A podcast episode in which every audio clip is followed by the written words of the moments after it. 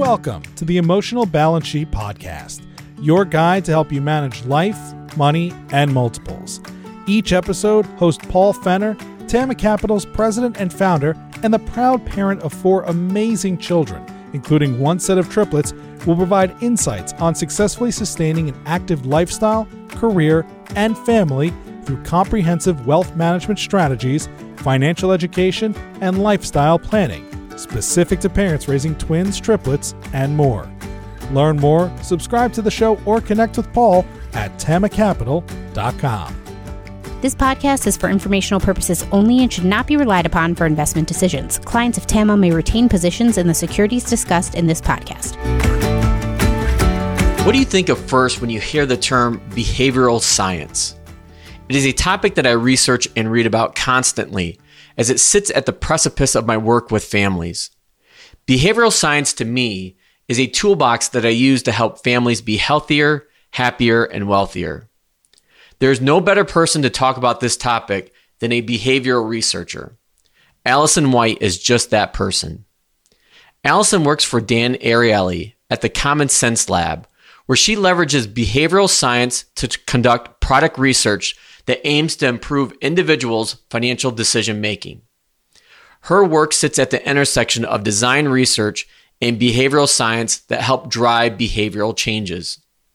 Throughout our conversation, Allison and I top, tackle topics that tend to hinder families and individuals' financial decisions and growth. Our ability to think about making trade offs amidst resource scarcity, whether time or money, we talk about how we can make good decisions for our present self and future self. Most people want to be re- financially responsible, but we can easily fall into an intention gap where our actions do not support the values we want to achieve. Allison identifies some strategies on how we can overcome this gap. Please enjoy my conversation with Allison White. So, Allison White, welcome to the Emotional Balance Sheet podcast. Thanks for having me. Excited to be here. Yeah, well, I know we've been uh, uh, emailing back and forth for several weeks trying to get this scheduled. So I'm actually glad that we did and uh, been looking forward to this conversation for a while.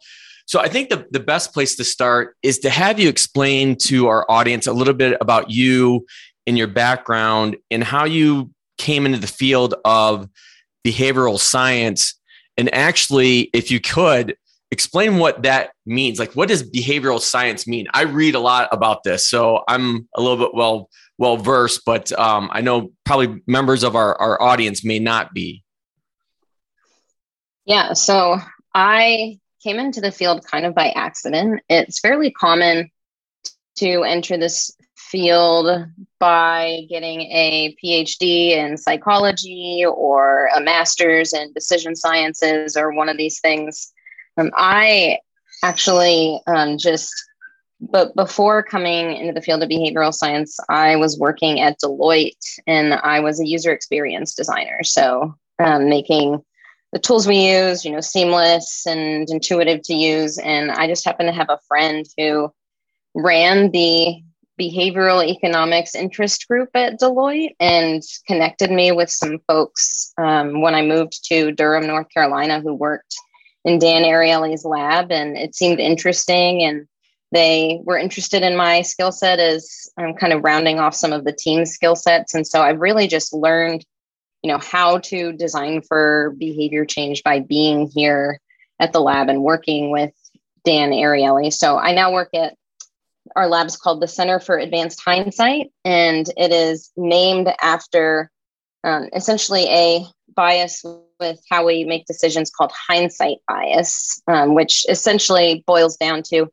it's really easy to predict the future after it's already happened, right? So in hindsight, it's really easy to, you know, see markets change or this or that. Um, and so that's kind of a, a little teaser on what the field of behavioral science is and that is you know a, a, subset of it that i kind of work more closely on It's called behavioral economics and is essentially just saying hey humans have all of these kind of cognitive biases that really affect the way we go about making decisions and if we become more aware of them and we design for them, it's easier to kind of change our behavior for the better.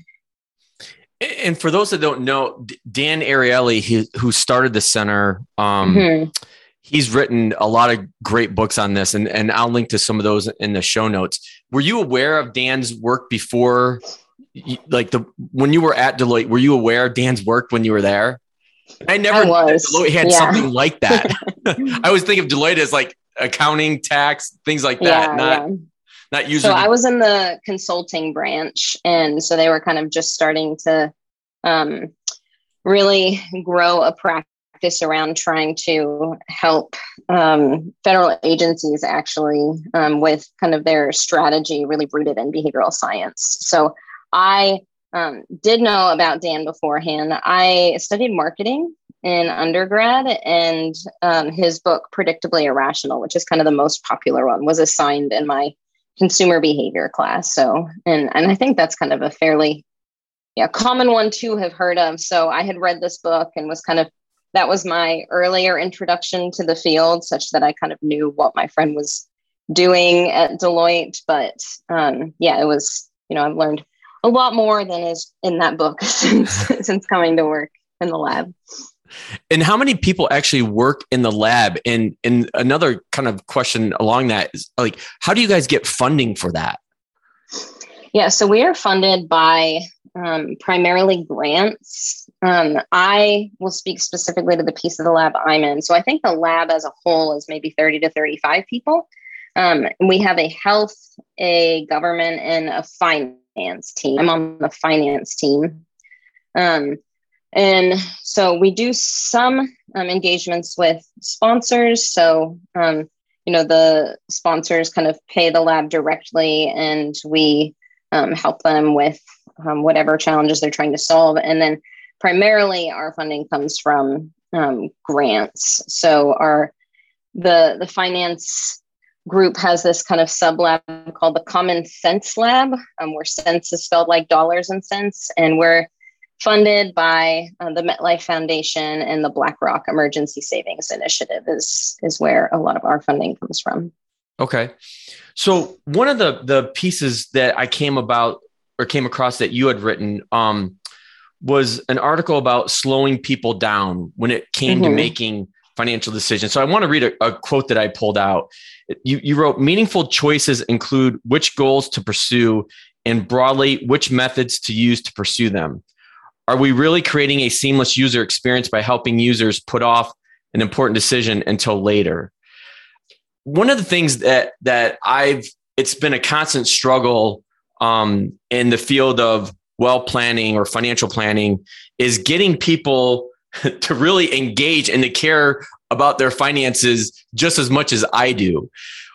Can you begin to like walk us through some of the work that you've done that that gets people to engage more from a and, and when I say engage, what I probably really mean is care about their financial situation. Yeah, so I think there's a few things going on here. Um, and one of the pieces at play. There's this behavioral principle called the ostrich effect, which is, you know, named after the bird. And um, it's essentially the idea of like an ostrich putting their head in the sand, where like when we think things might not be looking good or there's bad news, like we tend to want to ignore it. And so um, I think sometimes it can be tough to um, just approach um, working on our finances because it's just overwhelming and we're not sure kind of you know what we're going to find when we try to organize things. We think everything might not work out. And so i think that's one piece of it. But there's also you know behavioral economics as a field is really built on this idea of what we call the intention action gap. And so we would say you know people you know in in-depth interviews we've done and surveys we've run people do want to be you know saving for emergencies saving for retirements paying down their debt. They have that intention um, but there's just all of these kind of things standing in the way, both about kind of how our brains work and about how the decision making environment is structured that can make it really hard to follow through with action um, on those intentions. Can can you expand on that a little bit? So if if people want to save and be financially responsible, and and I I get it. Like one of the things I talk a lot about is especially families is that we have all these financial and lifestyle priorities pulling at us that you know to take the time to sit down to really think about putting together a financial plan isn't on the top of most people's minds. Yeah so the way that we often try to approach it in behavioral science is we kind of narrow things down to what is the actual behavior that we want people to exhibit right? And so um, it can be tough to say like we just want them to be more financially healthy because that's kind of an outcome right? That's not really um, it's not really like one behavior that we can really design around. And so we kind of break things down to be really kind of uncomfortably specific and actionable. And um, so we would say you know how can we design financial products to get people to you know save X percent of each paycheck or, you know, whatever it is. And then um, we essentially analyze kind of the steps that someone would go through if they were to actually exhibit that behavior. And we say, okay, at each of these steps, what's getting in the way, right? What is keeping them from, um, you know, moving forward, um, making the kind of decision to, um, to actually move money over to savings or set up some sort of automatic transfer. And sometimes it's actually, you know, they don't have the means, right? And so it's how can we kind of reframe? How can we help them find maybe windfalls, um, gifts, tax returns, credit card rewards that they could be moving over into savings um, if it feels like it can't come out of their paycheck. And so, yeah, a lot of it is just what barriers are at play and getting someone to exhibit a specific behavior. And then how can we either remove those barriers or use what we know about um, psychology to infuse extra motivation into kind of the steps leading up to something. And I think the thing about a financial plan is it is holistic, which is great, but there's all of these, you know, behaviors then kind of embedded in a financial plan. And what we need to figure out then is, you know, how can we um, how can we kind of set up people's um, financial products and um, decision making environments to be able to follow through on that financial plan, right? So if it's in the plan to save, can we make it automatic or can we kind of, you know, bundle savings with you move money over to savings every time you walk 10,000 steps or whatever it is, you know, how can we embed this into people? People's lives so that we're not relying on them to remember, to consistently set aside all this time to kind of take these steps and follow through. So I think what what what you're onto there is what I would refer to as as nudges, and I'm sure you're familiar with Richard Thaler's work because that's one of his popular yeah. ideas are these nudges. Is that am I on the right track there? Yeah. So the idea of a nudge is really just trying to encourage a certain behavior in a way that people wouldn't even necessarily recognize that you're doing so, right? The idea of like, um, I know at Google, for example, when they were trying to get people to eat healthier snacks, they just moved all of the candy into um, bins that were not at eye level and that were opaque. And people just like ate significantly less candy, right? So that would be an example where, like, going into the cafeteria, you don't necessarily think like someone's trying to get me to eat less candy. You just like see the fruit sitting out on the counter and the candy's harder to get to. So you like grab an apple, right? And so that's kind of the idea of a nudge. And so sometimes um, we leverage behavioral science to kind of design a decision making environment in a way that um, really just kind of motivates that healthiest choice. And there's a lot of flack for like, oh, this is manipulative. This is, you know, you're changing people's decisions. But ultimately like decision making environments don't really start out as a blank slate or like a net neutral and then we come in and we encourage a certain decision it's like often some you know um like engineer or business owner whoever it is has structured this environment a certain way and maybe just um, made it easier to make a certain decision unintentionally and we come in and just say let's be intentional about trying to make it easiest to make the healthiest decision in this case.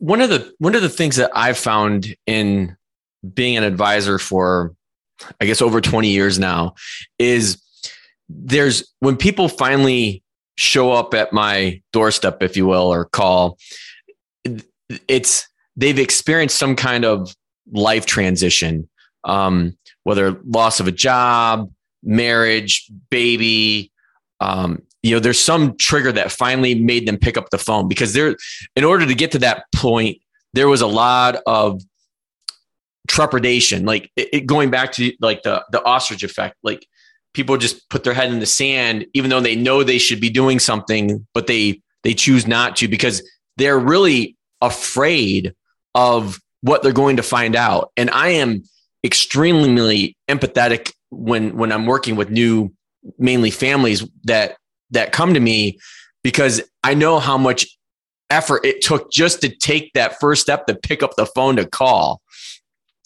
So along those lines, do you I wish I could find a way to get to, to reach those people sooner versus having something happen to them to then have them call me.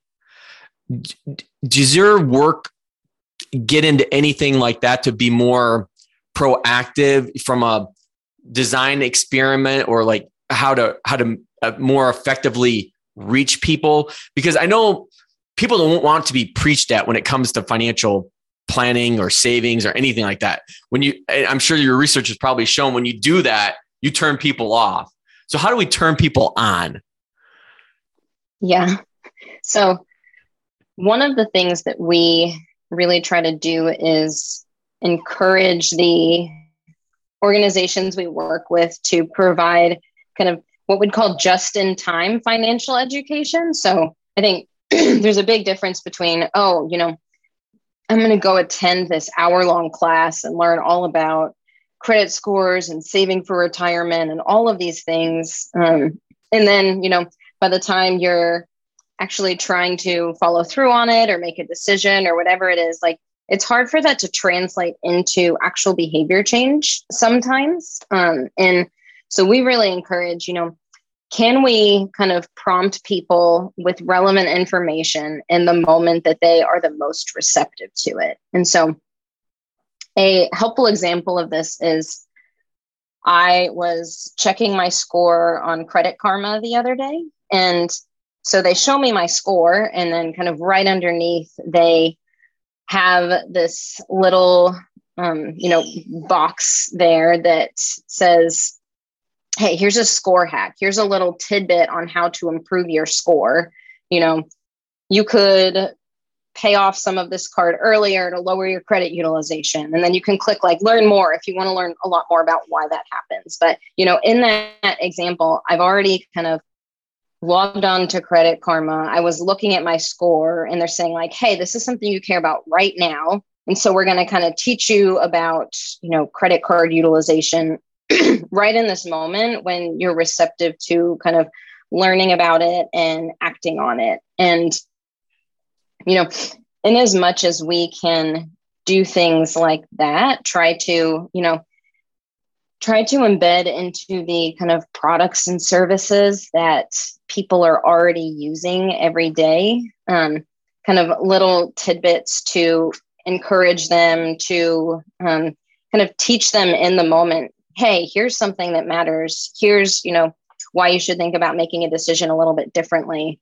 Um, that tends to drive behavior change a little bit more. And so I think, you know, when you're saying often it takes a crisis for somebody to kind of come and talk to you and get a financial plan, that actually does kind of line up with behavioral science a little bit. We see, um, we see this, you know, effect where basically these kind of moments of transition are when people are often most receptive to forming new habits and it's called the fresh start effect. And we have a name for everything in behavioral science but you know it's it's basically like why make new year's resolutions right? Like right. not that much has changed from december 31st to january 1st but for some reason we're like this is the time that i'm going to finally go to the gym every day or you know read you know that classic work of literature that i've always meant to be able to say that i've read or whatever it is you know? And so i think you know moments of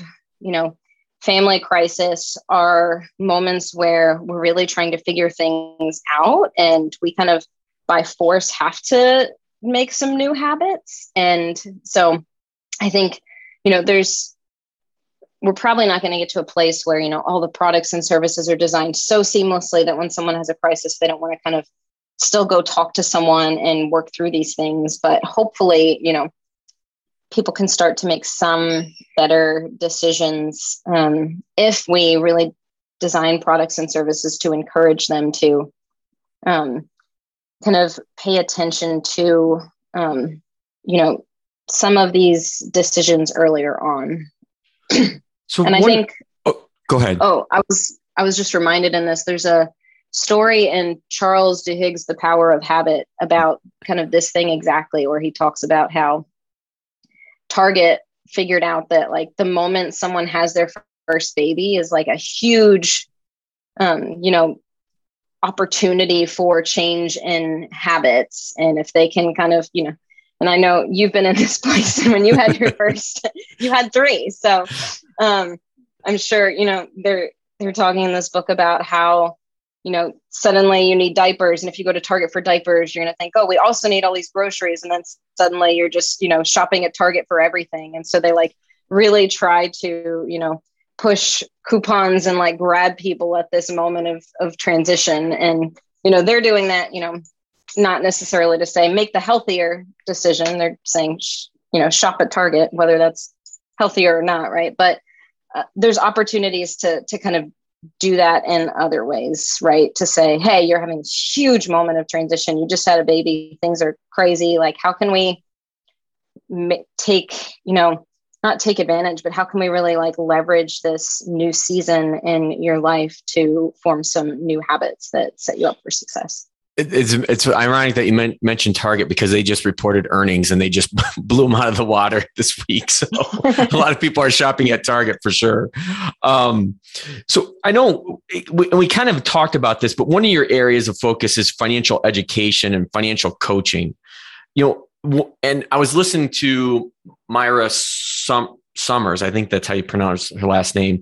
She wrote a book, uh, um, how to how to get things to stick, how to get lessons to stick do you have have you worked in in specifically with with helping get financial lessons to stick from you know the the work that you've done? So yeah that's a difficult question. I think you know we have seen this difference in the effectiveness of financial education versus financial coaching in the Common Sense Lab, where financial coaching tends to be a lot more effective, right? You're working one on one with a coach. There's this kind of accountability element. Often they're kind of, they might be building you up, building your self efficacy. Um, and so, you know, we, we do really promote financial coaching, but I think in terms of like getting lessons to stick, it's just, yeah, it's a lot of these things I've already talked about. I think, in as much as we can encourage people to take a certain behavior and then kind of even help them set it up in a financial coaching session, like there's, we find that some of the most effective ways to encourage people to save are like just making it automatic, like set it and forget it, right? And so, in that sense, it's not even like, you know, every day I wake up and think I should save today. And that lesson is sticking. It's just a sense of like in this moment, you know, when I was either with my financial coach or maybe prompted by something or, um, you know, had a life transition and was looking to go make a change. Maybe I, you know, set up some sort of automatic deposit to savings or roundups or whatever it is and then now i'm a saver right and so i think in terms of this like getting lessons to stick it's it's really about that intention action gap we were talking about earlier right? And one way that we try to overcome that is through something called pre-commitment. And i think the kind of image people often have in their head of this is when you know before Apple Pay and digital payment, and it was way too easy. People would like freeze their credit cards if they didn't want to spend any more on their credit card, right? And it's that right. idea of like tying your hands in advance to try to follow through on a decision. And so, again, for the lessons sticking, often it's not, you know, I forgot that I want to save. It's just, um, you know, difficult to follow through on the decisions that we're trying to make um, that benefit us in the future when we want to make, you know, it's this trade off of future versus present benefits often, right? That you've had a long day at work, like you don't want to use the groceries in the fridge to cook dinner. You want to like go get a pizza, right? And like maybe that's okay, but it's just this question of like those things can can add up, right? So one piece is pre-commitment. How can you um, kind of set up obstructions to stand in the way of um, you know the behaviors you don't want to take or making it easier to follow through on your commitment. Um, even like you know the there's an app called stick that i think allows you to like wager money if you're trying to like form some new habit. Like if you're trying to lose weight, you can say, if I don't lose this much weight in this amount of time, you know, I have to pay this much. And, you know, if people like don't actually have that much discretionary income to then pay, like they're way more motivated to like, lose weight, right? It's this like um, kind of thing that they're setting up ahead of time to follow through. So that's, I think, you know, what we would encourage. And then there's also this sense of psychological needs, right? If we just say, like, okay, I'm, you know, never going to, you know, treat my family to pizza again. I'm going to put it all into savings because, you know, we really need to save for college. Like, at the end of the day, like, parents still want to treat their kids to things, right? They want to, like, they want to have a nice surprise or like just fun time every once in a while and that's good, right? Life's not all about just setting ourselves up for happiness in the future. It's also about the now. And so there's this sense of, you know, if we are, you know, if making lessons stick means trying to have people kind of um, reel back in on behaviors that are more expensive in order to kind of move money around, then we can't just say stop doing that. We need to say, okay, what is the underlying kind of need that that behavior is filling? And can we get more creative about how we fill that need, right? Like, you know, instead of going out to drinks on a Friday on payday to kind of blow off steam, is there another way? Can we like buy a bottle of wine at the grocery store and invite friends over or something like that, right? Because there's we're not going to just like no longer be tired on Friday afternoons and feel like celebrating the end of the week, right? yeah. That well, what you actually what you're what you're talking about kind of aligns to what I was going I wanted to ask next is because one of the things I've become really interested in is spending. Obviously, we've talked a lot about savings, but I have this phrase that I always use with my clients, and my wife Teresa, she gets sick of me saying it, but I have this phrase that the checkbook doesn't lie show me where you're spending money and I'll show you what you value.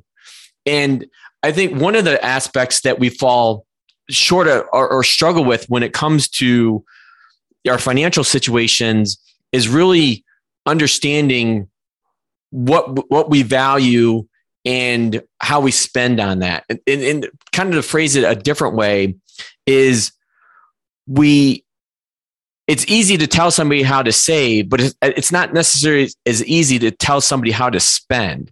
But I think what you just lined up, or your example was was perfect. Where, you know, if if you want to blow off steam at the end of the week, rather than you know going out to the bar or restaurant, you know, grab a six pack or a bottle of wine or whatever, and you know, invite your friends over. Fortunately, in my right around the corner of my office is an Irish pub, so that gets that gets a lot of play during meeting financial meetings sometimes. But do you have you has your work taking you into that that specialization with with working with people or trying to get people to focus on what they're spending? Yeah. So we actually did some research with the app Qapital with the Q, where we were trying to essentially figure out which purchases people regretted versus didn't regret. And so we kind of surfaced recent purchases for, I think it was targeted to millennials specifically, um, but purchases that made over the last month. And then essentially asked them to kind of rank how much they regretted these purchases. And so, you know, they typically regretted purchases less that were necessary for living, right? Things like rent and healthcare and groceries. Like it's hard to regret those. You like, kind of need to have shelter and food and all of that. But then there was kind of this, you know,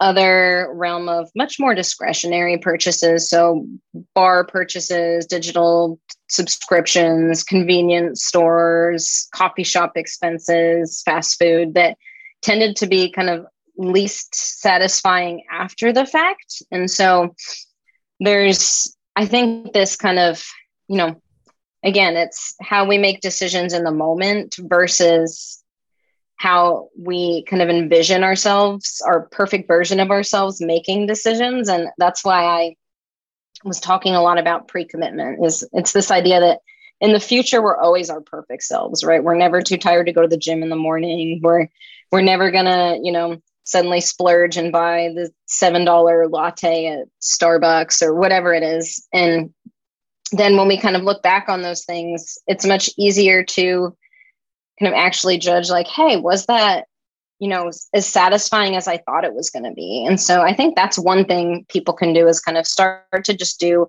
an audit of how they're spending money and say, you know, maybe maybe that is kind of one of your great joys in life is to buy that you know coffee drink a few times a week. And so then we're not saying, you know, you definitely shouldn't do that. But what what I'm trying to get at is is the way that we're spending money actually kind of bringing the satisfaction that we think it's going to bring. And if there's a mismatch there, how can we kind of reframe how we're spending money?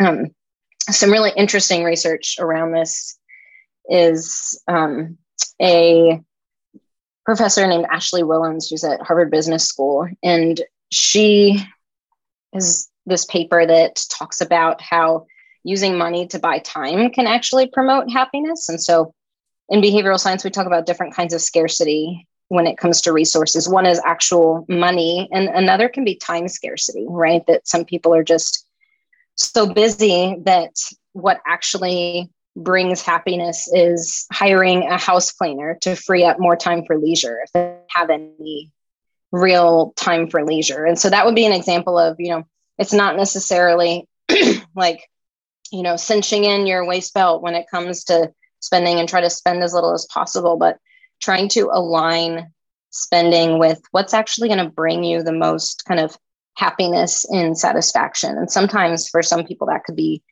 you know, outsourcing certain tasks and buying more time. And so that actually leads into one of the other big topics I wanted to talk to you about was how to think about making trade-offs amidst amidst you know resource scarcity.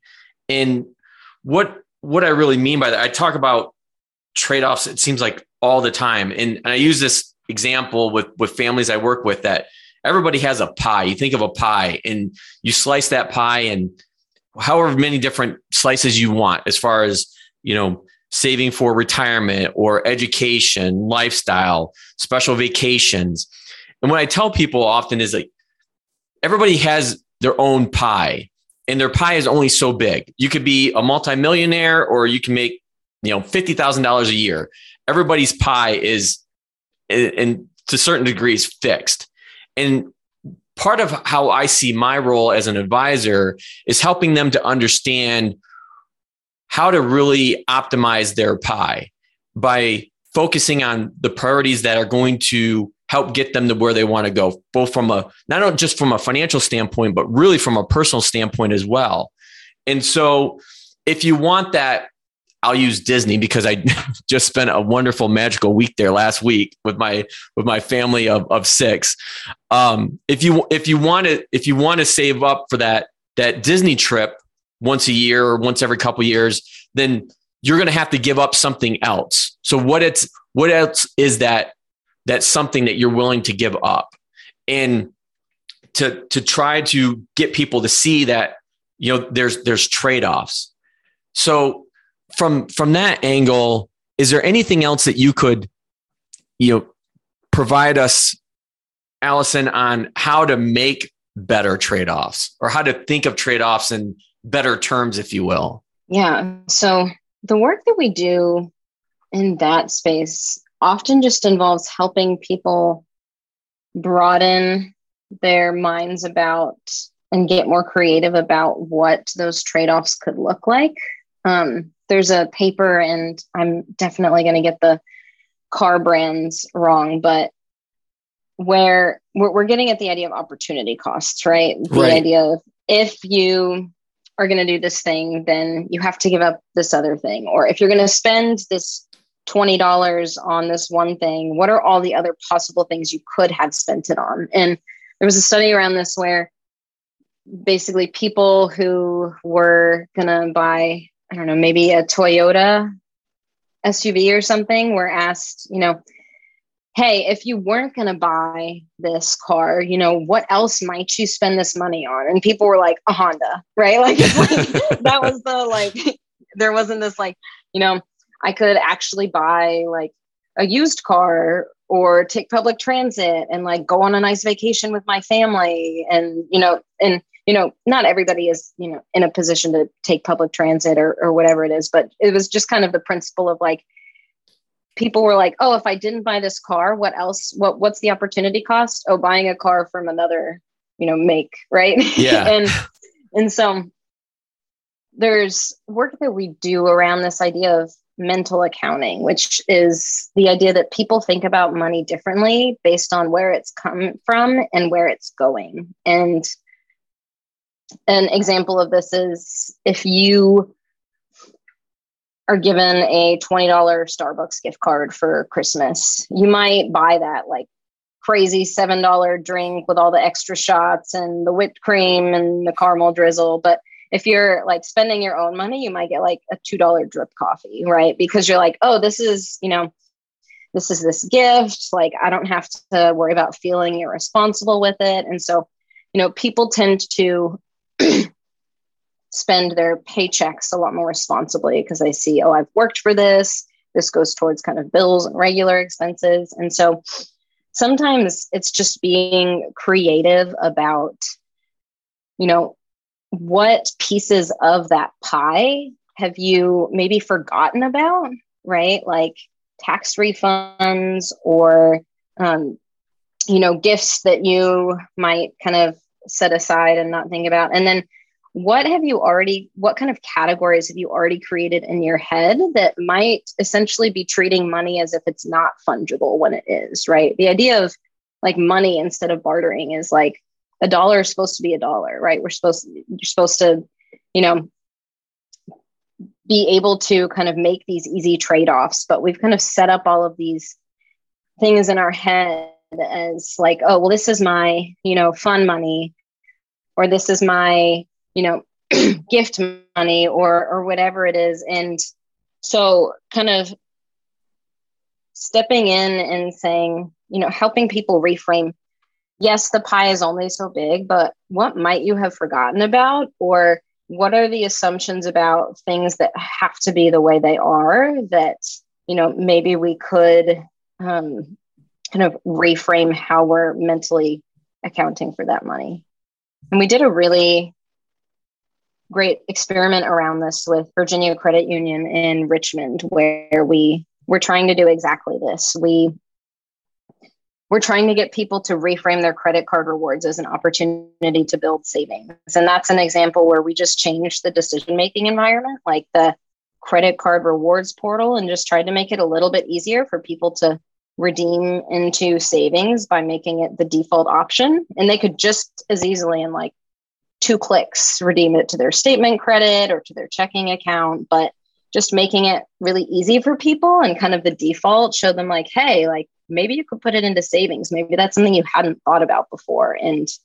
it like doubled the number of people who made a redemption to savings over a three month period so i know that I only have you for a finite period of time, and and I haven't brought this up that yet, but you are you are actually a new mom, so you have a six month old, and she has yes. been a champ because we have I've not heard her throughout this entire conversation. I know you were you were nervous about it, so let me let me jump to to my closing question that I, that I ask all of my guests, um, and I'm really interested in your take since you're you're a new mom. Is what is the best thing about being a parent? It just teaches you not to take simple joys for granted. And I think, you know, right now we're in this stage where we're just getting to watch her learn to interact with the world and try to move her body in space. You know, she learned to sit up a few weeks ago and now she can interact with, you know, other babies and children totally differently than before. So it just puts a whole new lens on you know, things that we take for granted every day, like being able to hold ourselves up, right? well, Allison, I can't thank you enough for being on on the on the emotional balance sheet podcast, and and I, there were still questions I didn't get to, so um, I'm sure that this will be the the first of many conversations to come. So I can't thank you enough. Yeah, thanks so much for having me. It was great to be here. Thank you for listening to this episode of the Emotional Balance Sheet Podcast. Please visit tamacapital.com to subscribe to this podcast or to connect with certified financial planner and registered investment advisor Paul Fenner of Tama Capital. And please join us again next time on the Emotional Balance Sheet Podcast.